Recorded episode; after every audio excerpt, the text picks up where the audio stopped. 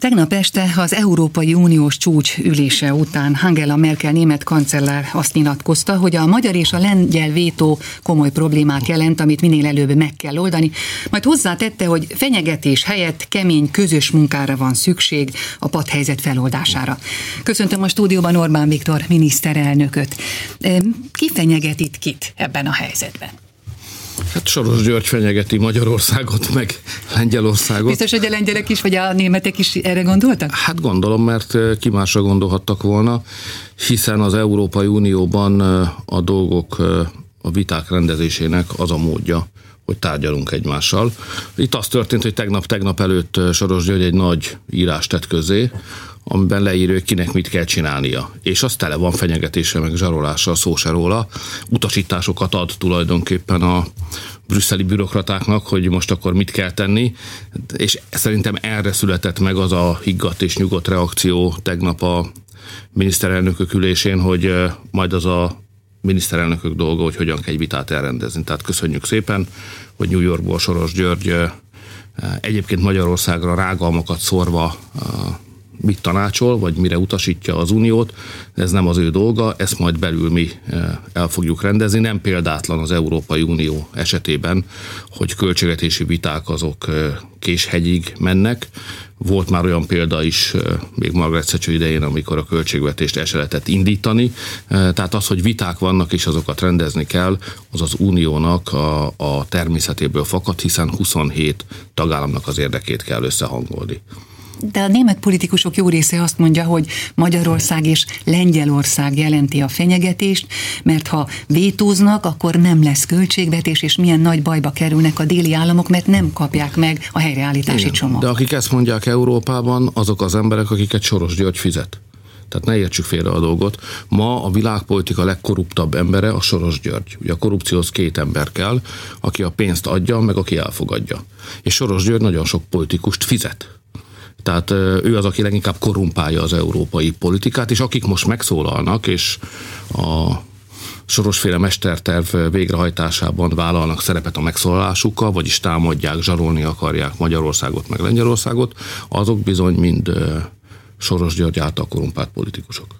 Azt mondják, hogy nagyon szűk az időt. Egyébként elgondolkodtató az nem, hogyha egyszer az Európai Tanácsban a miniszterelnökök és az államfők megegyeztek a metódusról, akkor miért tartott négy hónapig, júliustól novemberig az, hogy idáig eljussunk, hogy akkor most már tényleg sor kerülhet majd esetleg ennek a mentőcsomagnak a kifizetésére? Nem látok ebben semmi rendkívülit. Az első döntésünk kijelölte ezt a hosszú és bonyolult útvonalat, hiszen júliusban úgy döntöttünk, hogy sok szempontot egyszerre akarunk érvényesíteni a válságkezelési program megindításakor. Egyszerre akartunk válságkezelési programot megindítani, akkor nem akartuk odaadni ezeket a pénzeket a rászoruló országoknak, hanem csak programhoz kötve, tehát azt ki kell dolgozni, be kell nyújtani, jóvá kell hagyni.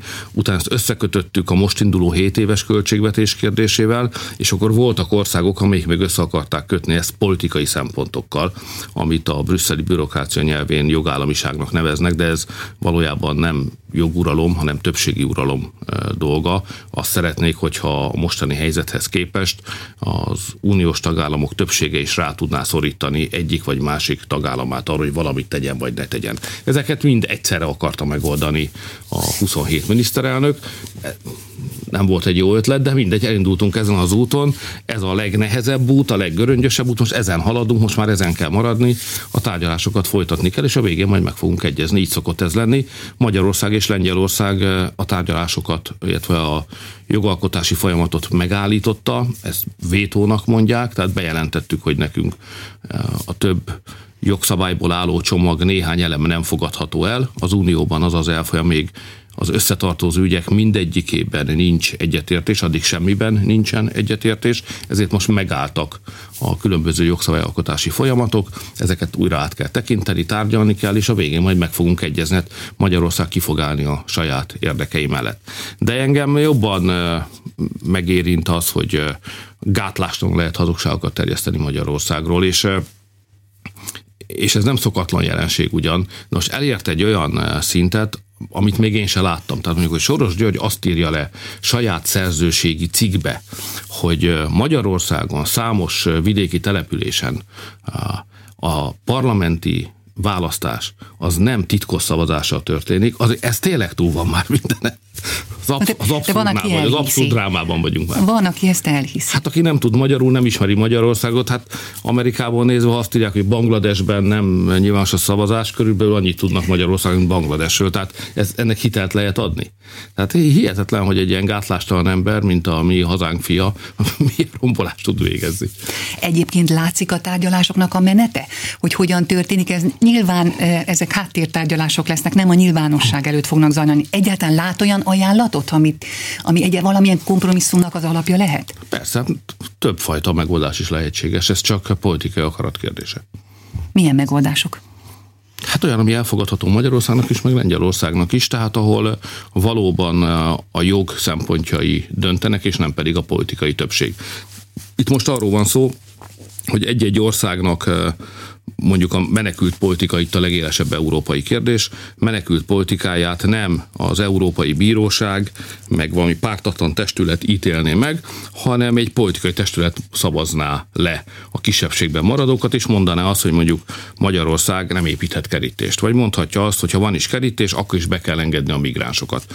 Vagy mondhatja azt, hogy ha a migránsok beléptek Magyarország területére, nem tarthatók fogva. Ezeket rendszeresen követelik tőlünk. Mi ezt visszautasítjuk. Nincs eszközük hogy ezt kikényszerítsék. Most arról folyik a, a az, az a kísérlet zajlik, ennek a, a karmestere Soros György, hogy olyan eszközöket hozzanak létre, amely azt lehet mondani, hogy jogszerűen, hogy Magyarországnak már pedig le kell bontani a kerítést, be kell engedni a migránsokat. Ha beengedte, nem tarthatja őket fogva, és így tovább. Hát amiket eddig követeltek tőlünk, és mi ellenálltunk, mert jogunk van hozzá, ezt meg akarják változtatni oly módon, hogy ezen túl egy egyszerű többségi szavazással, vagy kétharmados szavazással a tagállamok egy csoportja az ellenállókra ezt rákényszerítse. Migráció ügyben Magyarország tartja az ászlót, van még néhány ország, de nem vagyunk kétharmados többségben az Unióban, tehát hogyha szavazásra kerülne sor arról, hogy Magyarországnak be kell engedni a migránsokat, akkor ne legyen kétségünk, hogy bizony az országok többsége ezt ránk kényszeríteni. Ennek én ellenállok, ennek Magyarország ellenáll, ehhez jogunk van, nekik meg nincs eszközük, hogy kikényszerítsék. Ezt az eszközt akarják most létrehozni. Ez áll valójában a sok ilyen brüsszeli blabla mögött, vagy annak a középpontjában. Hogyan lehet ránk kényszeríteni olyasmit, amit nem akarunk. Ez, ez látszólag, most sokan azt gondolják, hogy összefügg a pénzkérdésekkel, de ez nem így van. Mert az Európai Uniós pénzalapok, amiket most a válság kezelése érdekében hozunk létre, az mind hitel.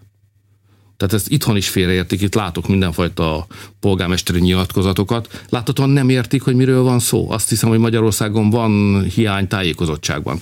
Tehát nem arról van szó, hogy az Unió pénzt akar adni a, tag, a szegényebb vagy bajba lévő tagállamoknak, hanem arról van szó, hogy azt döntöttük el, hogy közösen veszünk föl hitelt 30 évre. Most a hitelt vissza kell fizetni. Most Magyarország Ráadásul, mikor a hitelt fölveszük, annak egy részéért közösen fogunk helytállni. Tehát ha mondjuk egy-egy európai ország bebukik, erre volt példa az elmúlt években pénzügyileg, akkor nekünk kell kifizetni helyette majd az adósságát. Ez nem egy olyan, ez nem egy fákjás menet, vagy diadalmenet. Úgyhogy én, ha ki, ki lehet ebből maradni, ebből inkább jobb kimaradni, csak azért nem tudunk ebből, vagy nem akarunk kimaradni, mert nem akarunk bajba, nem akarjuk otthagyni egyedül azokat az országokat, akik bajban vannak. De a múlt héten Magyarország kim volt az unió nélkül önállóan a pénzpiacon, 30 évre vonatkozóan vettünk föl kölcsönt, eh, például alacsony kamat, kamattal, tehát 30 évre kölcsönt Magyarország az unió nélkül is gond nélkül föl tud venni. Ezért ennek semmi, ennek a vitának nincs köze a pénzhez valójában, mert Magyarországtól pénzt nem lehet elvenni, ami meg a fejlesztésekhez kell az hitel, amit föl tudunk venni függetlenül is az uniótól, mert Magyarország egy stabil ország. Tehát biztosan mondhatom, hogy a politikai vitáktól függetlenül minden fejlesztés, amit a következő tíz évre elterveztünk, az meg fog történni Magyarországon, mert rendelkezésre áll az ahhoz szükséges pénz akik vitatják ezt, és például az ellenzék mondják azt, hogy a magyar miniszterelnök és a lengyel miniszterelnök most bizonyos támogatásokat von el a saját országától, mert nem csak hitel van, hanem van támogatás. Igen, de ez tévedés. Tehát még a, a, ez egy bonyolult rendszer, azt hiszem ezért nem értik itt ezek a derék magyar szakemberek. Tehát az igaz, hogy a hitelből előteremtett pénz egy részét, azt úgy adják oda az országoknak, hogy bármely tagállam a saját nevén azt a hitelt átveheti.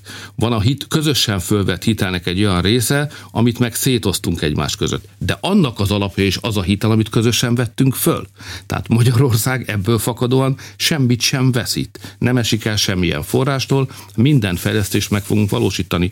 Ha ez a vita elhúzódna, és nem indulna meg az európai válságkezelési alapműködése, Magyarország akkor is megindítja valamikor a tavasszal, tavasz végén azokat a programokat, amiket meg akarunk indítani. Brüsszeltől függetlenül is. Fejlesztés, program Magyarországon nem fog elmaradni a Brüsszellel folytatott viták miatt, mert hitelt még egyszer mondom, a múlt heti tapasztalatok alapján biztosan mondom, mi is tudunk fölvenni.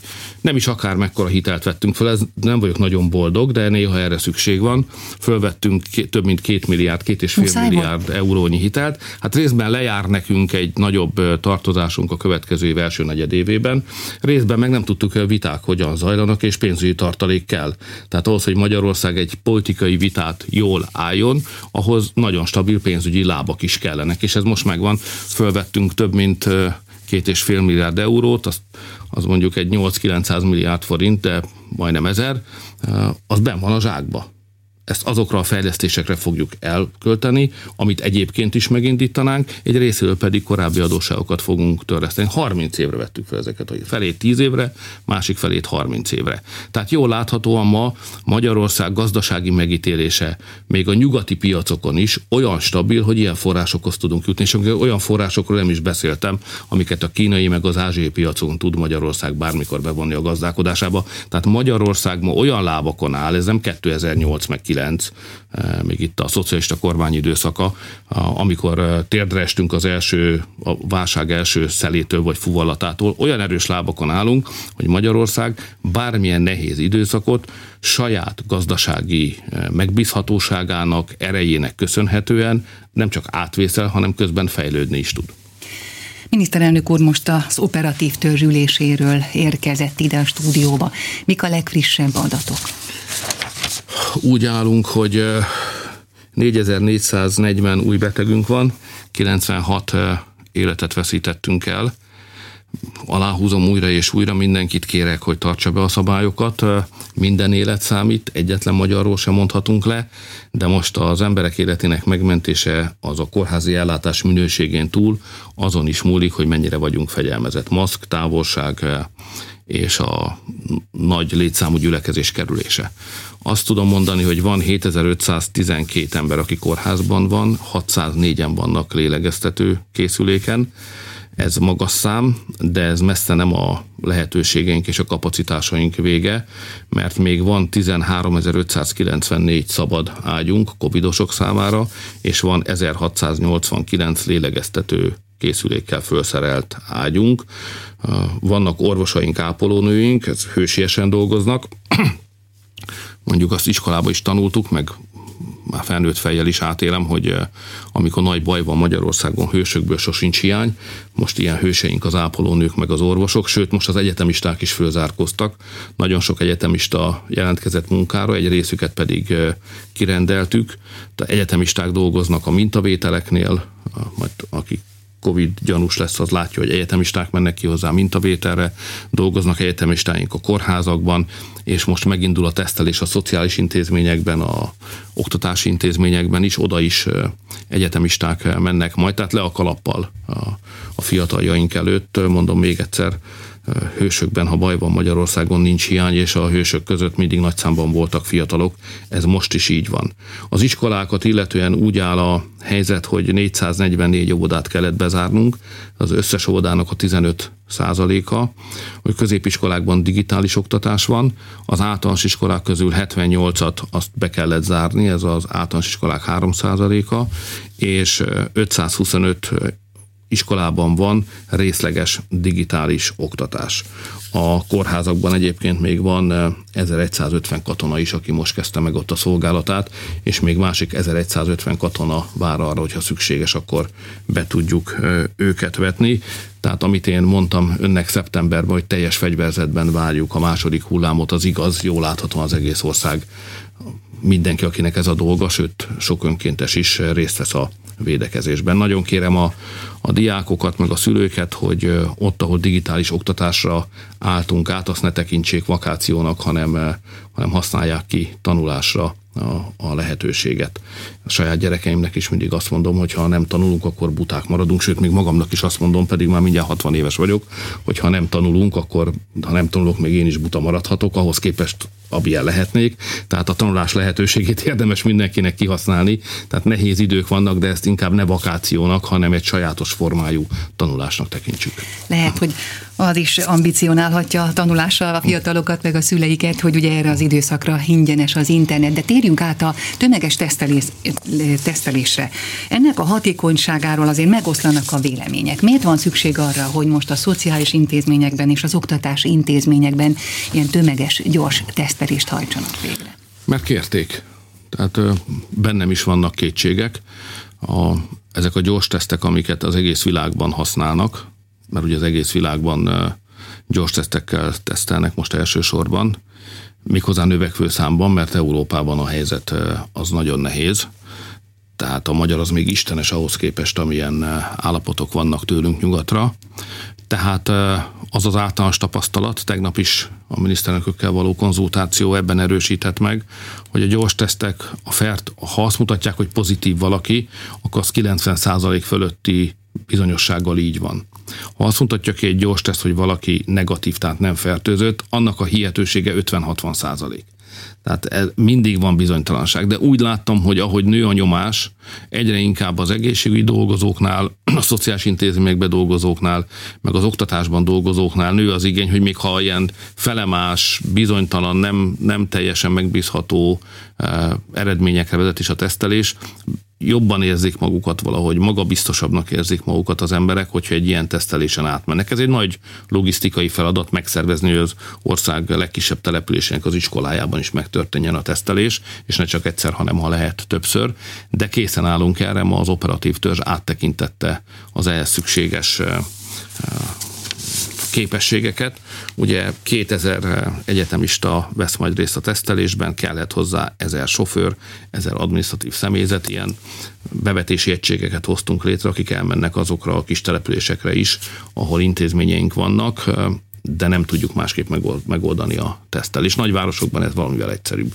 Ott inkább a tömegesség okoz problémát, hogy ne hidegben, ne fagyban, ne esőben kelljen az udvaron várakozni a tesztelésre, hanem ez lehetőleg civilizált körülmények között történjen meg. Mindenkinek kérem a segítségét, hogy ezt a feladatot, ezt a nagy feladatot, ezt jól végezzük el. Ráadásul ez egy gyakorlat, mert most egy egy nagy tesztelésbe kezdtünk, de nem sokára lesz egy nagy arányú átoltás is amit egy hasonló rendszerben kell majd lebonyolítani, mert megjön a vakcina, először kevesebb, utána több, ugye önkéntesen lehet majd erre jelentkezni, de biztosan sokan lesznek, akik jelentkeznek, és akkor az átoltást ugyanígy le kell vezényelnünk, mint most a tömeges tesztelést. Még majd a vakcináról beszéljünk, de hogyan látja, a tizedik napja tartanak a kiárási korlátozások és a szigorúbb intézkedések?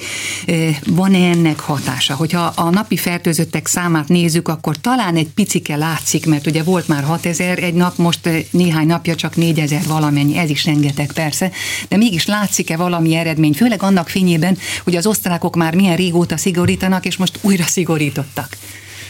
Kérdeztem a Müller Ceciliát az operatív törzs ülésén, hogy a elmúlt két-három nap kedvezőbb adatai alapján szabad reménykedni, azt mondta, hogy nem. Szigorú asszonyról van szó, nem szokott mellé beszélni. Azt mondta, hogy semmilyen bizonyíték nincs arra, hogy megkezdődött volna a fertőzésnek a lassulása. Az, hogy most in, ez most megállt, ebből az is lehet, hogy majd fölfele indul meg, meg az is, hogy majd lefele indul meg. De semmilyen bizonyíték nincs arra, hogy túl lennénk a nehezén. Ez azért nagyon fontos, még egyszer húzom alá, mert az idősek élete veszélyben van. Tehát a nyugdíjasokkal, az idősekkel külön foglalkoznunk kell. Mindenkit kérek arra, hogy a családon belül is most már lassan minden családban van érintett. Figyeljünk oda, külön törődjünk az idősekkel, legyünk fegyelmezettek, ne a magunk érdekében, hanem az ő érdekükben. Tudom, hogy kényelmetlen a maszk, meg a kijárási tilalom, de a kényelmetlenség még mindig sokkal kisebb ár, mint ha elveszítjük a családból a nagyszülőket, akik pótolhatatlanok.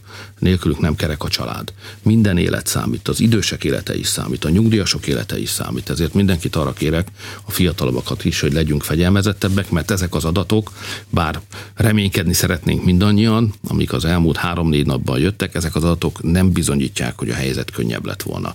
És inkább induljunk ki abból, hogy a helyzet továbbra is nehéz, mint hogy déli bábos illúziókat kergessünk. Egy hét múlva, ha megkérdezi Müller Ceciliát, meglátjuk, mit mond, és akkor lehet gondolkodni esetleg? Igen, és el is jövök, és el is mondom önnek. Térjünk akkor rá a vakcinára. Megérkezett az orosz oltóanyag mintája, el, elkerülnek a magyar laboratóriumokba, és elkezdik vizsgálni őket, miközben az Európai Bizottság kiadott egy közleményt, hogy óva inti Magyarországot, meg azokat, akik akarnak vásárolni az orosz vakcinából, mert hogy az Európai Szakmai Intézet nem vizsgálta ezeket az eredményeket. Hát az hagyjan, de hát a derék magyar honfitársunk Soros György ebben a bizonyos cikkében, az vizsgálatot követel. Tehát ott tartunk, hogy Soros György felszólítja az európai hatóságokat, hogy azt a tényt, hogy Magyarország az Európai Unión kívülről is akar vakcinát beszerezni, ez azonnal vessék vizsgálat alá. Hát ki ez az ember, hogy ilyeneket De nem szabad a kereskedelem az Európai hát Unióban? Meg, meg, meg, meg, meg majd a magyarok ezt eldöntik. Ugye, hogy képzelem én a dolgot? Én úgy képzelem a dolgot, hogy lekötöttünk 12 millió vakcinát nyugat-európai gyártóknál. Tehát befizettünk pénzt, a kutatásaikhoz hozzájárultunk, és ezért megillet bennünket egy elővásárlási jog. És be, be is mondtuk, hogy mennyi az a mennyiség, ez komoly összeg egyébként, sok 10 milliárd forintról beszélünk, mekkora mennyiséget köt le Magyarország. Mi 12 millió adag vakcinát lekötöttünk. Nem tudom Magyarországon mennyien akarják majd magukat átoltatni, de a 12 millió vakcina az nagy valószínűséggel elég lehet. Ez a nyugati vakcina. De hogy tömegesen ez mikor áll rendelkezésre, április, május vagy június, ezt nem tudjuk megmondani maguk a gyógyszergyártó cégek is inkább tavasz végét mondják. Miközben a világ más pontjain nem nyugaton folynak vakcinafejlesztések. Oroszországban, Kínában és Izraelben is folynak. Én úgy képzelem a dolgot, hogy nem politikai kérdés a vakcina, hanem egy egészségügyi kérdés. Hát életeket kell megmenteni. És ezért, ha hamarabb készül el valahol vakcina, akkor Magyarország abból is rendeljen, mert az a jó, ha minél gyorsabban áll rendelkezésre vakcina. És ha a jó Isten megsegít bennünket, akkor az lesz, hogy a magyarok azt fogják látni, hogy lesz nyugat-európai vakcina, lesz kínai vakcina, orosz vakcina, meg izraeli vakcina, és nem csak, hogy lesz, hanem még választhatnak is, hogy melyikbe bíznak inkább. Ez önkéntes, hát majd ők eldöntik. Nem kell Soros Györgynek eldönteni helyettük, hogy melyik a jó vakcina. Ezt részben majd eldöntik a magyar laboratóriumok, ahol ezeket a vakcinákat bevizsgálják, részben pedig majd eldöntik az emberek, akik vagy beoltatják magukat, vagy nem, és ha beoltatják, eldöntik, hogy melyik fajtából szeretnék magukat beoltatni. Tehát én szeretném, hogyha ha itt minden kényszer kiiktatásra kerülne, és valóban szabadon dönthetnének az emberek, a bizalmi faktor alapján, hogy mit és hogyan szeretnének. Ezek szerint akkor nem bíznak a magyar szakemberek véleményében? Hát a, a leghíresebb Pfizer-féle vakcinát is magyar tudósok újítása alapján. Van egy érdekes fölmérés, ugye ezeknek a megbízhatósága mindig kérdéses, de azért hagyatkozom rájuk bizonyos mértékig. Próbáljuk fölmérni a bizalmi állapotát az országnak a vakcinákat kapcsolatban, és ma az, képzelj el, az a legizgalmasabb, hogy ha választhatna, hogy milyen vakcinára támaszkodik, akkor a magyaroknak a, magyar, a magyar közönségnek a legnagyobb része, 30%-ot megközelítő része, ha választhatna, akkor magyar vakcinát választana és ez megelőz egyébként minden más vakcinát, a nyugatit, az amerikait, a kínait, az orosz. Mert Tehát a magy- megbízik. Hát persze, valahogy, de, de ez egy nagyon nagy dolog, mert ez nem volt mindig így. Tehát az elmúlt 30 évünket nem így éltük le, hogy vedd a hazait, vidd a hazait, bízz a hazaiban, hanem volt ez a dolog, hát tehát ami nyugatról jön, az mindig jobb. Ez most már, most ez nem így van. Például vakcina ügyben eh, az emberek leginkább a magyar vakcinában bíznak. Én azt tudom mondani, hogy Magyarországon akárhol is gyártják a vakcinákat, vagy akárhogy is fejlesztették ki, azok mindenképpen átmennek egy magyarországi egészségügyi hatósági vizsgálaton. Az a vakcina, ami Magyarországon van, az magyar ellenőrzésen átesett vakcina. Tehát azzal szemben bizalmat lehet táplálni, és azért felelősséget vállal az a hatóság, amelyik az bevizsgálta. Még akkor is, hogyha most egy olyan gyógyszerről beszélünk, egy olyan vakcináról beszélünk, amelyet gyorsan fejlesztettek ki, akkor is a biztonság az, az mellőzhetetlen, és ezt a hatóságainknak garantálniuk kell. Köszönöm. Orbán Viktor miniszterelnököt hallották.